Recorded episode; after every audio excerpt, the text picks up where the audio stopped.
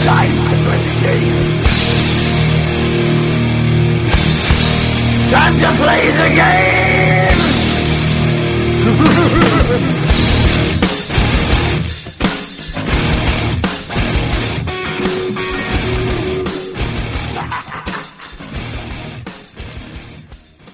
Hello, this is the game, and welcome to episode 8 of Tapped Out.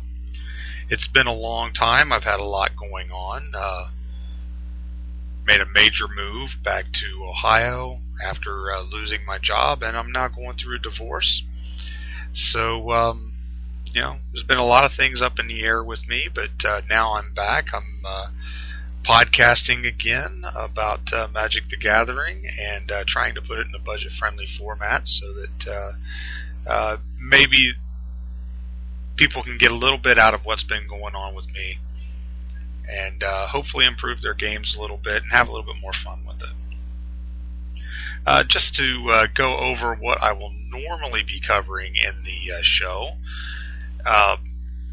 First off, I will normally have a budget build which is a build, hopefully a competitive deck or at least semi-competitive deck that I try to keep within reason. Uh, some of the decks that I've been seeing lately, especially like PTQs and stuff like that, I've seen upwards of a thousand dollars in cards, and it's just it's become insane. It it really has, and I think that there are alternatives out there, and I'll uh, try to showcase some of them. Uh, normally I will have a product review where I will review something that I've uh, uh, bought or something that uh, I've had some experience with. Uh, I'll try to have a cost-cutting combo each week. I do not have one this week, I, nor do I have a product review this week. I'm just uh, getting back going right now. And then finally, I'll have Market Watch where I'll make a recommendation on a card either to buy before it goes up or to get rid of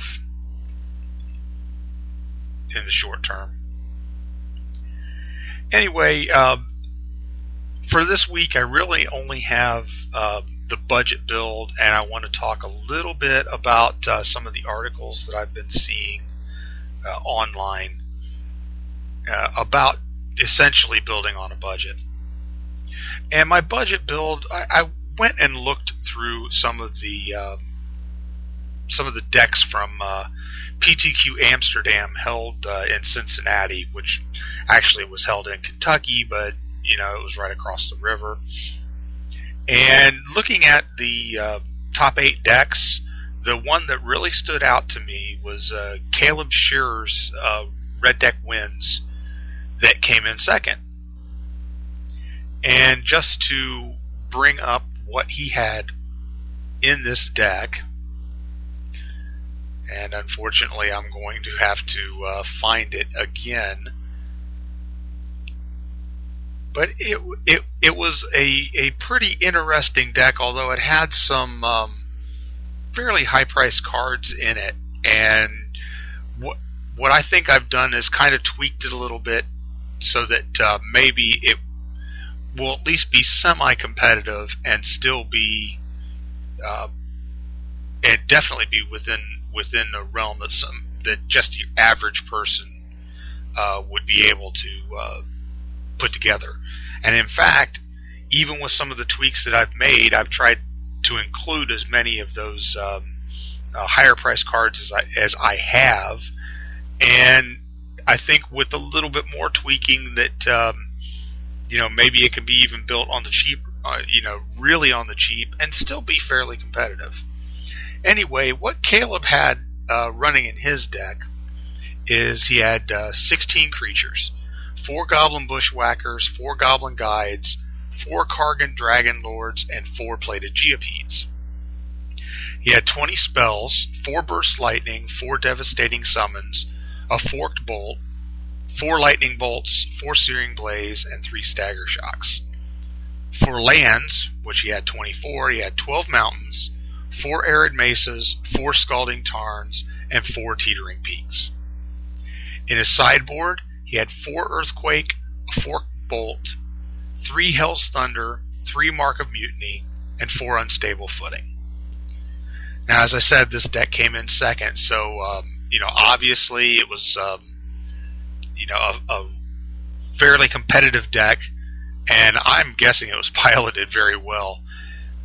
Anyway, the uh, the total price on this deck, according to um, uh, TCGPlayer.com, uh, the uh, mid price is two hundred forty six dollars and fifty five cents, which, considering some of the other decks um, in that tournament, ranged up upwards of thousand dollars. Two hundred forty six dollars is is pretty good as far as as a budget for a competitive deck. What I've done is kind of made some tweaks. I've only got one Kargan Dragon Lord. I've only got one Goblin Guide, um, and I have very few of the fetch lands. And really, the Kargan Dragon Lord and the fetch lands were the only cards in that deck that uh, that booked for over ten dollars median again, according to TCGPlayer.com. What I've done is uh, just made some replacements. As far as the creatures, because I only had one Goblin Guide and one Dragon Lord, I decided to go with uh, two Rage Nimbus, which is the uh, 5 3 defender that can um, taunt uh, a creature into attacking. And four Kiln Fiends, and that is the one two that gets plus three plus zero um, until end of turn when you play a, a, sorcery or an instant. I figure with uh, as many spells as you're playing in that deck, Kiln Fiend, while it's a little it's a little fragile and it costs one more than a Goblin Guide and doesn't have haste, uh, still can uh, uh give you some pretty good beats along the way, and it's not going to give your opponent the extra land. Um, as far as the spells go, I didn't have any devastating summons at all. And what I did was instead of using the forked bolt, I just added a four stagger shock. And that was simply because I didn't have the, the extra one to throw in there. And instead of devastating summons, uh, I went ahead with Soul's Fire, which is uh, you know from the uh, Shards of Alara block, and it is a um, it's uh, two colorless and red, and target creature deals uh, damage, or a, a creature deals um, uh, damage to a to target player equal to the creature's power. And I figured that would be real nice, considering you've got Kiln Fiend that you would that it that spell would pump up. And um, uh, if not, you've got the Rage Nimbus, which is already a 5-3. It actually is target creature you control and play deals damage equal to its power to target creature or player. So, um, you know, it could be removal or it could be, um, uh, you know, just uh, hit to the dome. And as far as the lands go, instead of playing uh, all the fetch lands, since I only have three of those fetch lands, I uh, substituted in uh, Terramorphic Expanse and Evolving Wilds, which is going to slow you down a little bit, but um, it will feed the plated Geopede just like the fetch lands will. And essentially, you're only going for mountains anyway, so it really doesn't matter as, as far as that goes. It's just going to set you back a little bit of tempo. Um, you know, for budget considerations, that's probably the best best thing you can do. Now, the uh, side his sideboard, uh, where he had uh, four Earthquake, a Forked Bolt, three Hell's Thunder, three Mark of Mutiny, and four Unstable Footing. Well, I don't have Hell's Thunder and Earthquake. I'm not really sold on Earthquake. I know a lot of people have uh, told me that you know, yes, Earthquake is good. Go ahead and play it. But what I've done um, is uh, substitute in an extra Rage Nimbus, and two Valakut Fireboar, which is the uh, 1 7 from Rise of the Eldrazi that when it attacks can switch to a 7 1. And if nothing else, you can always um, use the Soul's Fire on that one too. And four Zektar Shrine Exp- Expeditions, which will give you the 7 1 Trampler uh, when you sack it after landfall three times. Um, my tweaks to this deck has brought it to a total of uh, $90.95. And that could be brought down even lower. Um, say if you replace the Kargan Dragon Lord or you replace the other two fetch lands. And easily it could be uh, knocked down to um, you know the, the 50 to $60 range. Um, which would still be it wouldn't be as good, but it would still be a fairly competitive deck, I feel. Unfortunately, I did not get to test this deck out at uh, Friday Night Magic this week, and I'll be uh, getting to why here in a second. But um, I look to uh, test it next week, and uh, you know, hopefully have some results to tell you, and maybe um, uh, some other tweaks to uh, add to that deck. Now, as far as the reason why I didn't get to uh, test it this week, and it, and this is, you know, not so much a product review or a- anything like that, but it's it's just kind of a recommendation that I have. Um, when you consider that so many cards right now in standard cost so much, um, what really is the uh, best way to you know go about playing when you're when you're playing on a budget. For me, um, personally, it's to draft, and I've um, I've been drafting for the um, yeah, ever since I moved back to Ohio. I've been drafting at every Friday Night Magic that I go to uh, instead of playing standard. And you know, I think I think that um, really draft is the best way to uh, kind of build a uh, card stock um, and still get your uh, your playing in. And you know, because what it is is most places draft will normally cost you just a bit over what it would cost for um, uh, the three packs.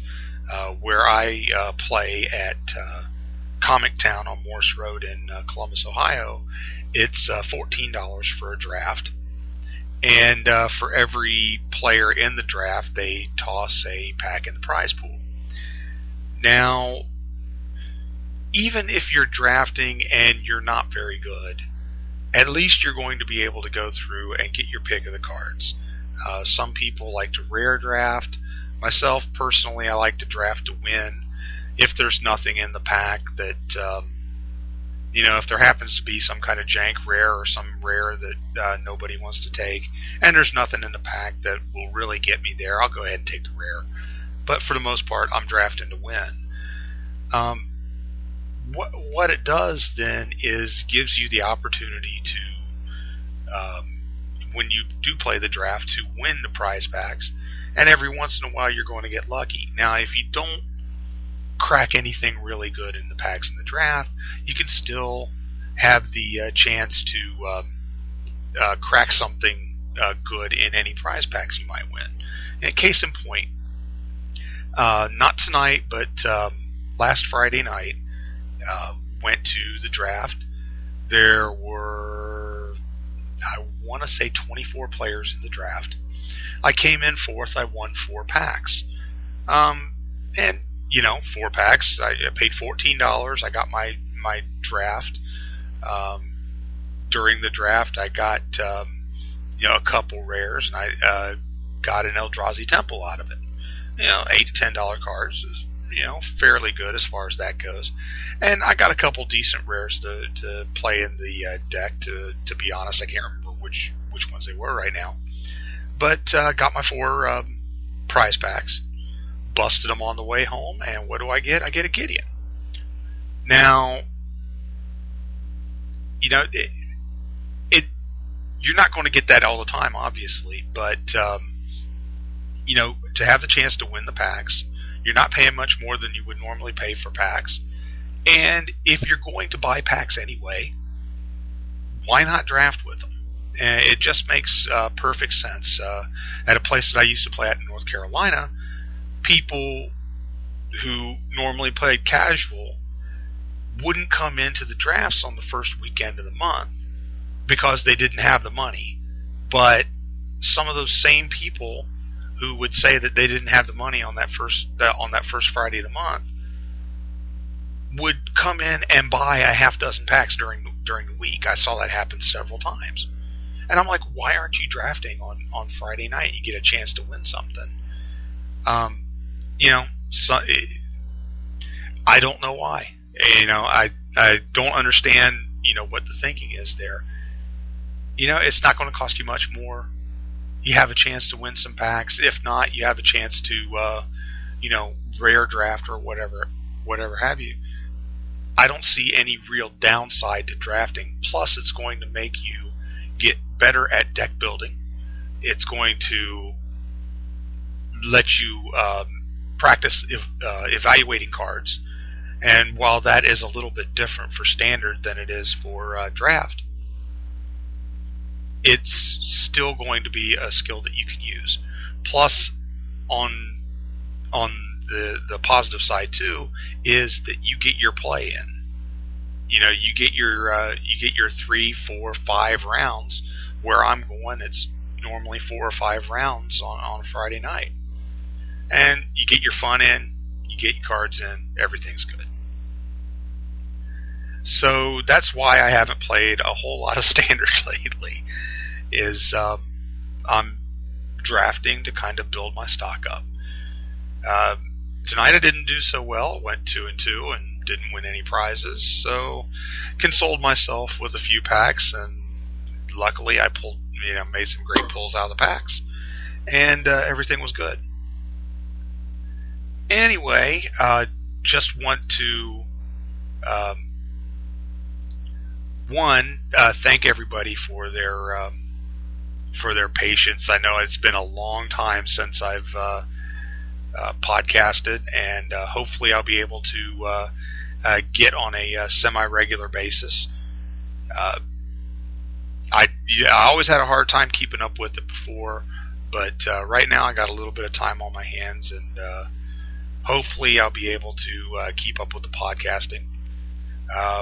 The other thing is I'm hoping that I will be able to get a co-host or two there's a lot of very uh, cool people where I'm playing at right now, so uh, it shouldn't be uh, uh, too difficult to do. And I'm going to cut it short this week. I really don't have a, uh, a market watch per se, and right now I'm a little confused with the market as it is, and um, I do want to give a big shout out. Bennie Smith at Star City Games wrote a great article uh, a week ago Friday about the uh, mythics and the cost of playing. And if anybody has not read that article, they really need to look at it. Wizards has really screwed the pooch as as far as uh, budget players, and we see that with uh, how much standard decks cost. Uh, when you've got cards approaching hundred dollars in standard, it's just insane. Insane. And when you've got Jace, uh, the Mind Sculptor, uh, Gideon Jura, um, you know, several other cards at 50 or approaching 50. Uh, Gideon or Jace is almost to the hundred dollar range right now. It's getting really disgusting. Uh, you know what? Mythic rares. It might have seemed like a good thing to do, but if you're going to do it, stick to the flavorful cards. I understand planeswalkers um, are going to be mythic, but if you're going to make it, if you're going to make a mythic and you're going to make them that good, you know that the price is going to soar on those things. It's really getting out of control. Um, packs are now becoming lottery tickets, and it, quite frankly, is getting out of the range for the average player. And, um, you know, hopefully Wizards will balance that out soon. Uh, maybe reprint some of the um, some of the mythic planeswalkers that are that are going around right now. Jace the Mind Sculptor is just just insane, and we'll see what they do with some of the other things like Baneslayer Angel and that are you know kind of getting uh, out of hand. Uh, next week I will have a product review. I just bought something tonight, and I'll I'll have a little review on um, on the uh, new deck bag that I bought tonight. Uh, and I will have a cost cutting combo next week. I wish I had one this week, but uh, haven't had a whole lot of time to uh, put into it. Uh, hopefully, everybody out there um, eh, has a good time. Um, good time with it. I would like feedback, and I know that uh, this is not going to be the best one. I'm doing this show all in one take, and there's not going to be much editing to it. So I understand that it's not going to be, you know, totally 100% up to par. You know, hopefully when I get some editing, I get a co-host or two, and uh, you know, hopefully things then will uh, go a little bit smoother. Anyway, until next time. If you're not down with that, we only got two words for ya. Tapped out.